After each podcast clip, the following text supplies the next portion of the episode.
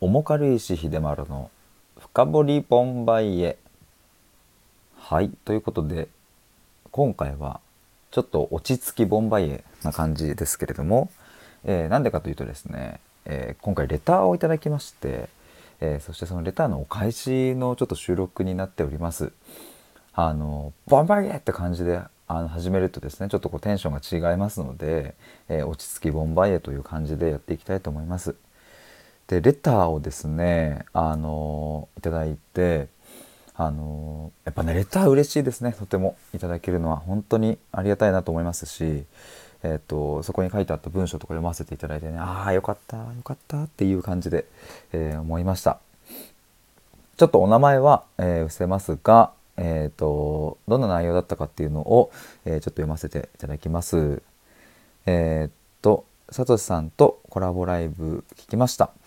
前回はネット環境からヒデさんが上がれずでしたが今回はじっくり聞かせていただきました楽しかったですありがとうございましたそうなんですよあの前回ですね僕あのサトシさんとコラボライブしたんですけれどもその時はですねこううまく僕が上がれなくて全然こうお話できなかったんですよね。でその時も聞いていただいてそして、えっと、昨日のコラボライブも聞いていただいてありがとうございます。で続きこういうふうに書いていただきました。えー、ヒデの哲学ブログブックマークしました。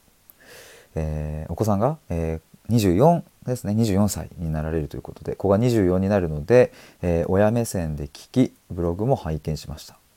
え、私は今心と体の相関をテーマにざっくり、え、生きております、えブログの心はどこになど興味深いテーマでした。スタイフもフォローしましたので楽しみにしています。それではということでむちゃくちゃ嬉しい。クマークしていただきました。ありがとうございます。いやあの僕ですねあの2月1日からですね、えー、哲学ブログって自分で作って、えー、と更新していてでえっ、ー、といつからだっけな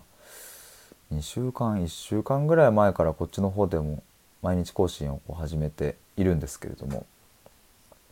それをですねブックマークしていただけたというのは非常に嬉しくてえっ、と本当にあのありがたいなというふうに思います。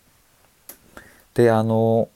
レターにですね「心と体の相関をテーマに」っていうふうに書いていただきましたが、えーと、まさにですねまさにというか、えーと、来週ですね4月の5日の火曜日来週なのかこれは えとに佐藤さんともう一度改めて心と体と、ま、言葉とかをテーマにですねお話ししようなんていうことも言っておりましてまさに僕もそういうテーマすごくうん、興味があってもっともっと深めていきたいなというふうに思っております。まあ、今後もあのブログとかあの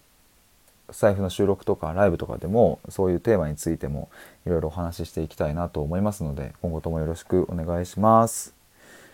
はいそんな感じであの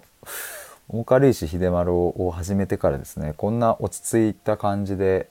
えーと収録したのは初めてかな。落ち着きボンバイエ。今日は、えーと、レターへの返信でございました。是非あの皆さんレター待ってます。以上です。ボンバイエ。